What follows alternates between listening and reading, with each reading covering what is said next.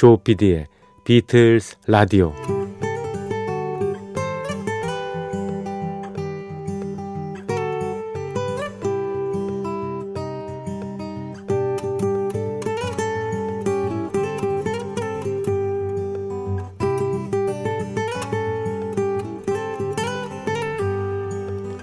여러분 안녕하십니까? MBC 표준 FM 조피디의 비틀즈 라디오를 진행하고 있는 MBC 라디오의 간판 프로듀서 조정선 PD입니다.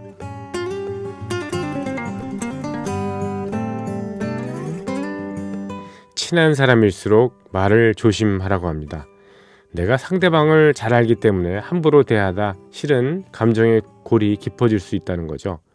또 상대에게 강요하듯이 얘기하는 것. 상대가 했던 행동에 대해서 추궁하고 옳고 그름을 그 자리에서 내리는 것. 또 다른 사람과 비교해서 가까운 사람을 비난하는 것. 이렇게 어, 하는 행동들은 피하라 이런 얘기입니다. 예를 들어 보겠습니다. 엄마가 아이에게 이렇게 얘기합니다. 내가 숙제하라고 그랬지. 왜 안 하니? 내가 뭘 했니? 숙제 안 해가서 선생님한테 야단 맞고 참 보기 좋았겠네. 옆집 아이는 그렇게 말도 잘 듣는다는데 엄마 말 안 들으니까 기분 좋대? 이럴 때 아이 입에서 나올 말은 단 한 가지죠. 짜증나. 엄마 잔소리 좀 그만해. 이것뿐이겠죠?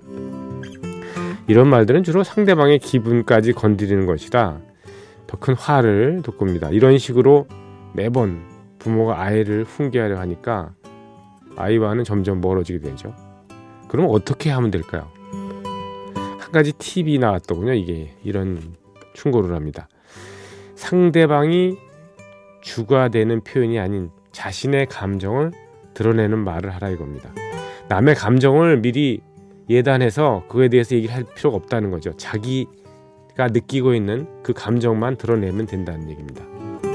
이를테면 방 청소 하라 그랬지. 더러운 방에 있으니까 기분이 좋았겠다. 이렇게 빈정거리지 말고 딸 내가 방 청소를 해주면 내가 참 마음이 편할 것 같아. 이렇게 얘기하는 거죠. 고맙다 미안하다 뭐 이런 표현들이 사람들의 마음을 풀어주는 거는요 실은 내 감정을 그대로 드러내는 그런 말이기 때문이죠. 아들 아침에 조금만 좀 일찍 일어나면은 내가 참 고마울 것 같은데? 게임 좀 너무 많이 안 하고 음, 다른 걸 좀 했으면 내 마음이 편할 것 같다. 이렇게 본인의 감정을 드러내는 얘기를 좀 많이 하는 훈련들을 부모들이 예, 했으면 좋겠습니다. 저도 노력하겠습니다. 자, 조피디의 비틀스 라디오. 예. 어, 젊은 세대보다는 예, 약간 좀 예, 중년 세대가 많이 듣는 방송 인정합니다. 시작합니다. Beautiful, beautiful.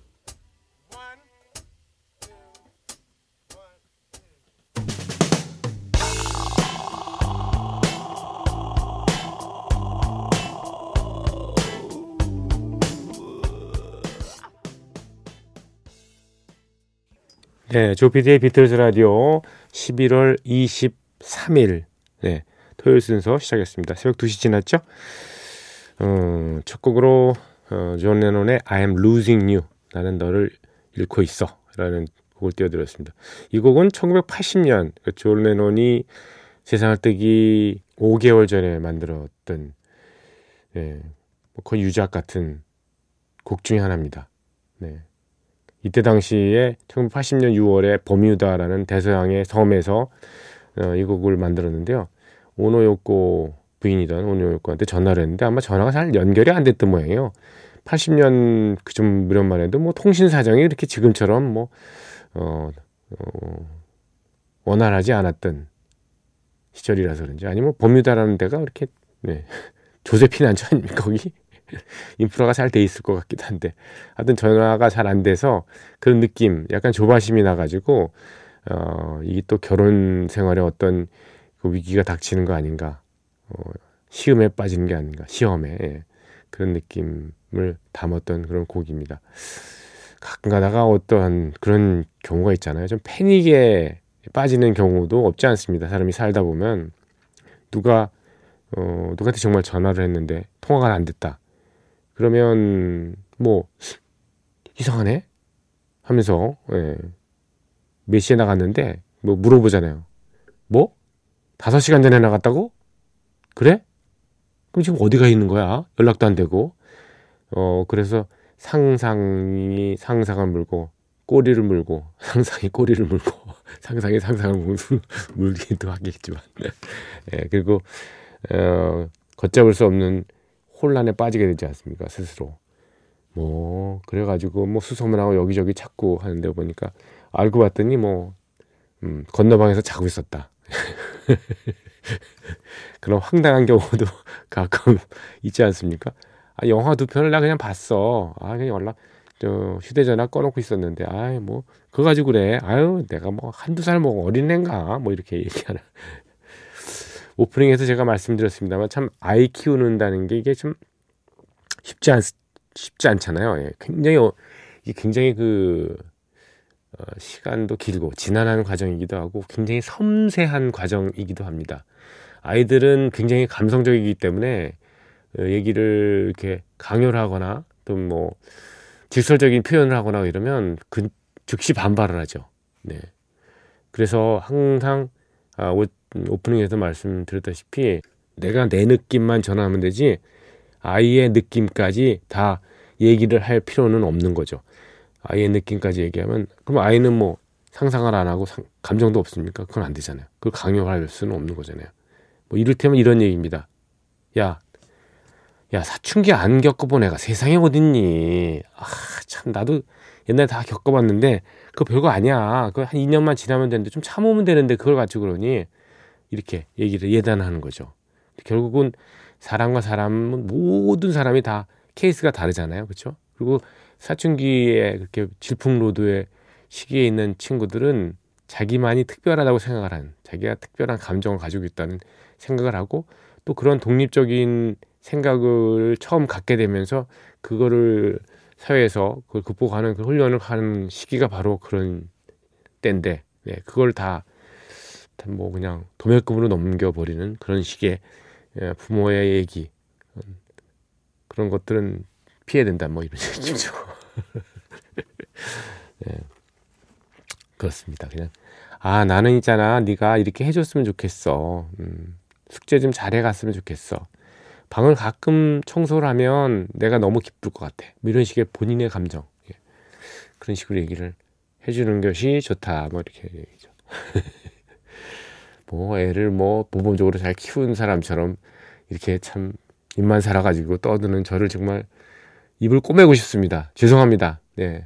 정말 죄송합니다. 그렇지만 뭐 그런 교훈이 남네요. 제가 이렇게 못했기 때문에. 아, 노래 듣겠습니다. 이 I'm Losing You, 예, 존 레논의 이 노래를 예, Instant Karma라는 타이틀의 엄네 엄네스티래 Amnesty International 예, 예, 국제 기구에서 예, 다르푸르 난민을 돕기 위한 그 앨범, 앨범을 냈었죠.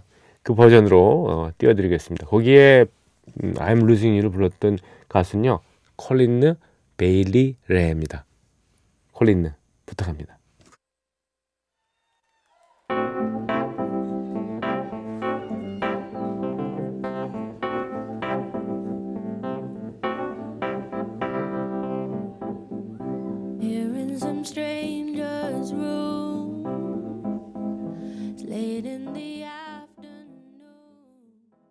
컬린 베일리 레이의 I'm Losing You까지 들으셨습니다. 조피디의 비틀즈 라디오는 여러분의 참여를 기다립니다. 간단하게요. 휴대전화 샵 8001번 우물정자 하고 8001 어, 문자를 보내주십시오.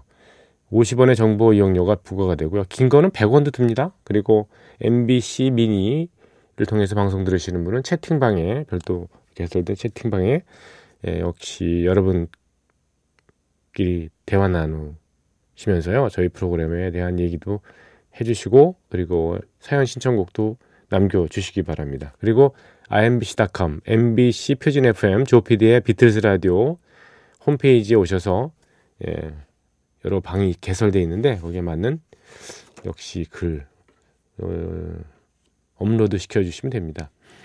자, 지금 준비한 아, 아 임두현님께서 보내주신 거죠. 예. 1970년대, 80년대 백화점에서 영업 종료를 알리는 음악으로 귀에 익숙한 굿바이라는 곡 있지 않습니까? 저는 원래 폴 모리아 연주 음악의 그 굿바이 그 버전만 어, 알고 있었습니다. 중간에 뭐 합창이 좀 나오는 그런 어, 그게 단 줄 알았거든요. 그 원곡이었는 줄 알았는데 얼마 전에 메리 홉킨이라는 가수가 먼저 불렀었고 어, 이 곡을 폴 맥카트니가 작곡을 했고 그도 역시 이 노래 불렀다는 사실을 알게 됐습니다. 비틀즈 라디오를 통해서요. 음, 오늘은 이 세 가지 버전 다 들려주시면 어떨까 싶습니다. 환절기 감기 조심하시고요. 이렇게. 음, 네, 그렇죠 예전에 이 백화점이나 이 쇼핑몰에서 예전에 예, 굿바이가 참 음, 뭐 대표되는 예, 손님들을 이제 예, 내보내는 그런 시그널로 쓰인 거지 않습니까? 그렇죠? 음, 그와 더불어 딕 패밀리의 딕 패밀리죠. 예.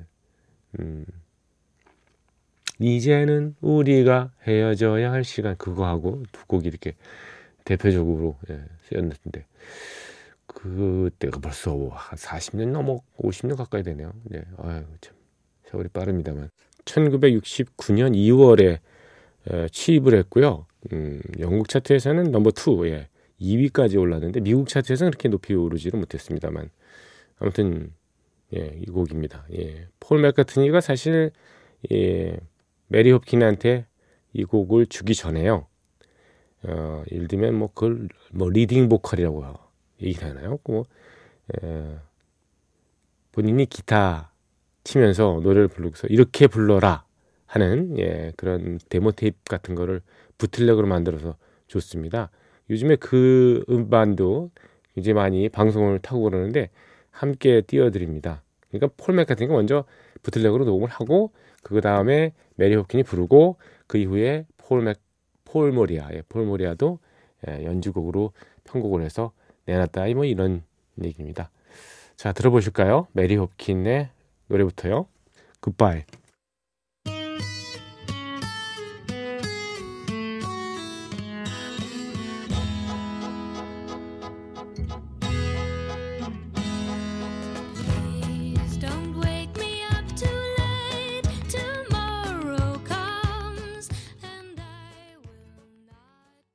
굿바이 참 원없이 듣네요.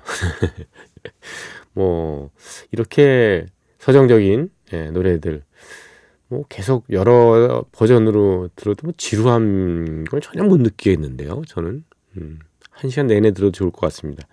다른 아티스트의 예, 버전이 있다면 더 어, 틀어드리고 싶을 정도네요. 마지막에 들으셨던 버전은요 프랑스어 예, 불어로 불렀었죠. 예. 르네 마르텔 르네 마르텔이라는 캐나다 여가수입니다. 예, 르네 마르텔은 캐나다의 쾌복 주슈 출신 쾌백이라는 곳이죠. 네, 거기에 프랑스 말 쓰지 않습니까? 대표적인 도시가 몬트리올 아닙니까? 그렇죠? 올림픽 열렸던 예, 르네 마르텔의 노래까지 이어 드렸습니다.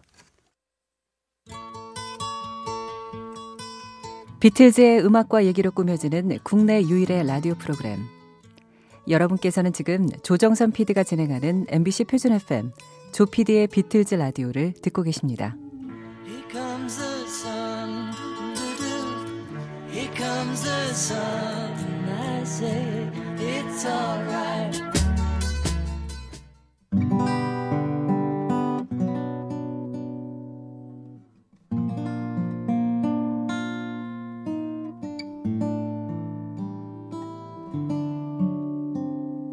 비틀스 오디세이 비틀스 오디세이는 비틀스가 음악 활동하던 시기의 이야기입니다. 이들이 팝계의 신화를 남긴 1960년대를 중심으로 해서 해체 수순을 밟은 1970년까지 그룹 활동의 전 과정을 연대기로 소개해드리고 있죠. 1968년 7월 25일입니다. 목요일이죠. 비틀즈는 역시 런던의 EMI 스튜디오에 모입니다. 녹음 세션을 진행하는데 이날 집중해서 작업을 했던 노래 바로 While My Guitar Gently Weeps입니다. 조지 해리슨의 작품. 예. 이 비틀즈 화이트 앨범의 세션이 시작되던 1968년 5월 30일까지도 이 곡의 존재 자체를 멤버들에게 비밀로 했습니다. 그리고 조지 해리스는 작업을 시작한 지 두 달 만에 이 곡을 공개하고 녹음을 해보겠다 이렇게 얘기를 했죠.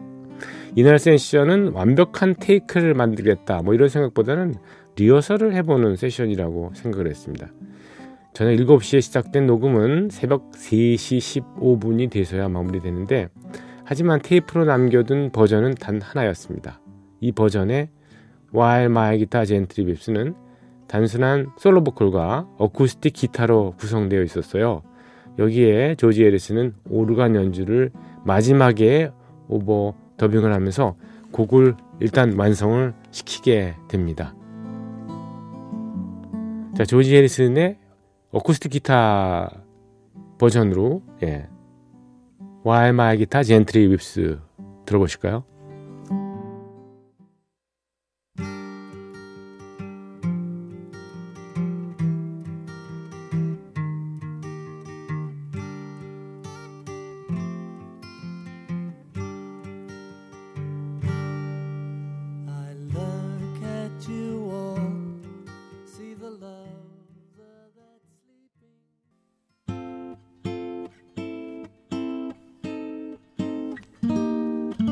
조지 해리슨의 어쿠스틱 기타 버전 예, 반지로 들으신 My Guitar Gently Weeps였습니다. 1968년 7월 26일 금요일입니다. 이날은 비틀즈의 화이트 앨범, 비틀스 앨범 세션은 없었습니다. 대신에 존 레논이 폴 맥카트니의 집을 찾아가서요. 잠깐 작업을 했어요. 이날 이들이 했던 작업했던 곡은 바로 Hey Jude. 이때 당시 폴 맥카트니는요 작곡의 마무리 단계에 들어섰었는데 존 레논의 도움을 받아서 완성을 합니다. 이 Hey Jude라는 명곡 아시는 분들 많으시겠지만 완성된 곡의 길이가 7분 10여 초가 됩니다. 비틀즈가 활동하던 1968년 당시의 음악계, 팝 음악계는 음, 어떤 규칙 같은 게 있었죠. 불문율이랄까요? 뭐 예.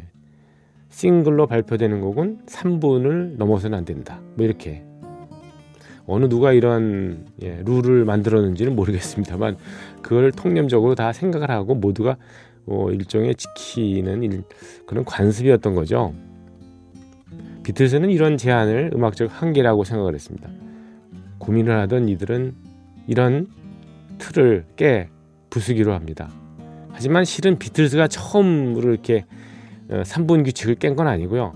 그 전에 그렇게 3분 룰을 보기 좋게 무너뜨린 사람이 하나 있었습니다. 누구냐면요. 이보다 몇 개월 전에 리차드 해리스라는 사람이요. 리차드 해리스는 배우이자 가수이죠. 예, 메가더 파크라는 싱글곡 가지고 무려 7분 25초 동안이나 노래를 불렀습니다. 반주 빼고 뭐 노래 7분 20초로 다 부른 건 아니겠지만 아무튼 비틀즈가 헤이 주드라는 노래 7분 13초, 뭐 7분 11초부터 13초 뭐 이 정도의 길인데요. 어, 비틀스의 의미라는 건 뭐렇죠? 예, 7분 룰, 아, 3분 룰 그걸 꼭 지킬 필요가 없다. 리차드 해리스, 너 잘했다. 어, 이렇게 한번 우리도 같이 가보자 하는 어, 이러한 규칙이 3분 규칙이 필요 없다는 걸 확실하게 보여준 게 됐죠. 일단 리, 일단요 리차드 해리스의 MacArthur Park 어떤 노래였는지 한번 들어보고 싶지 않으세요? 예. 시간이 걸리긴 하지만 예. 끝까지 듣는데 리차드 해리스입니다. 메가더 파크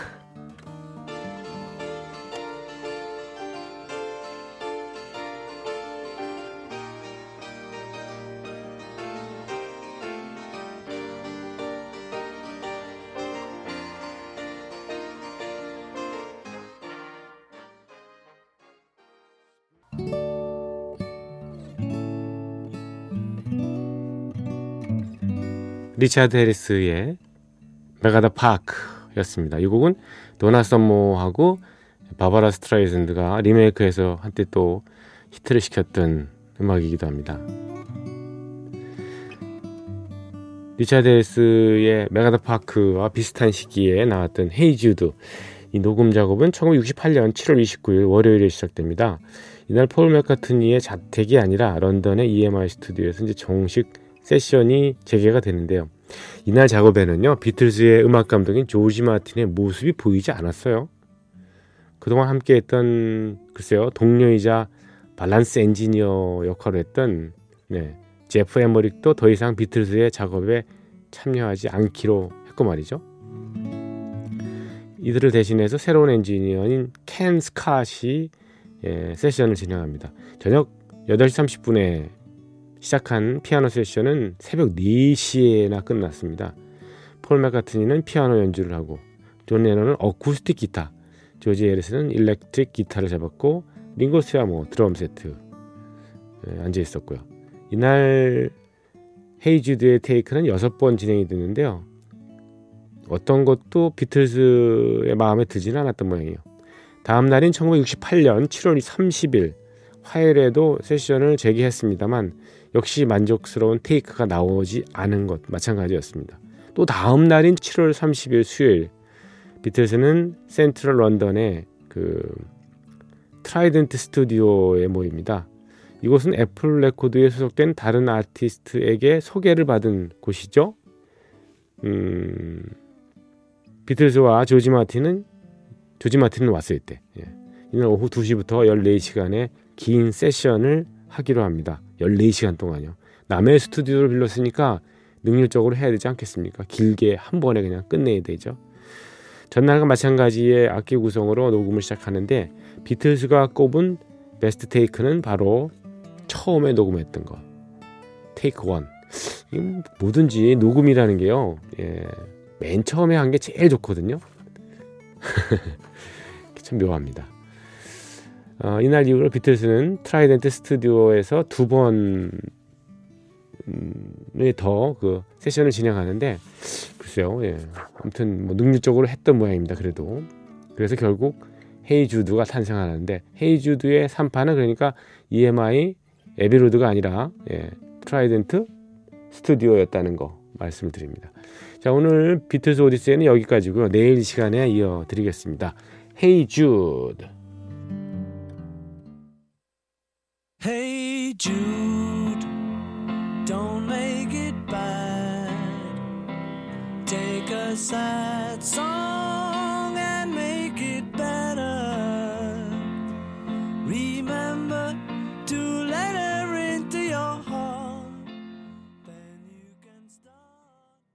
비틀즈의 명곡이자 대곡 Hey Jude 들으셨습니다.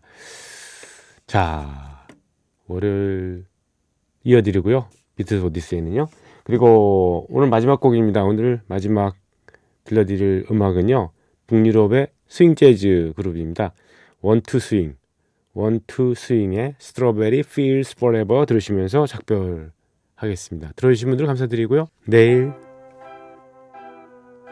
무인 음악 여행에서 뵙겠습니다. 조피디의 비틀즈 라디오였습니다.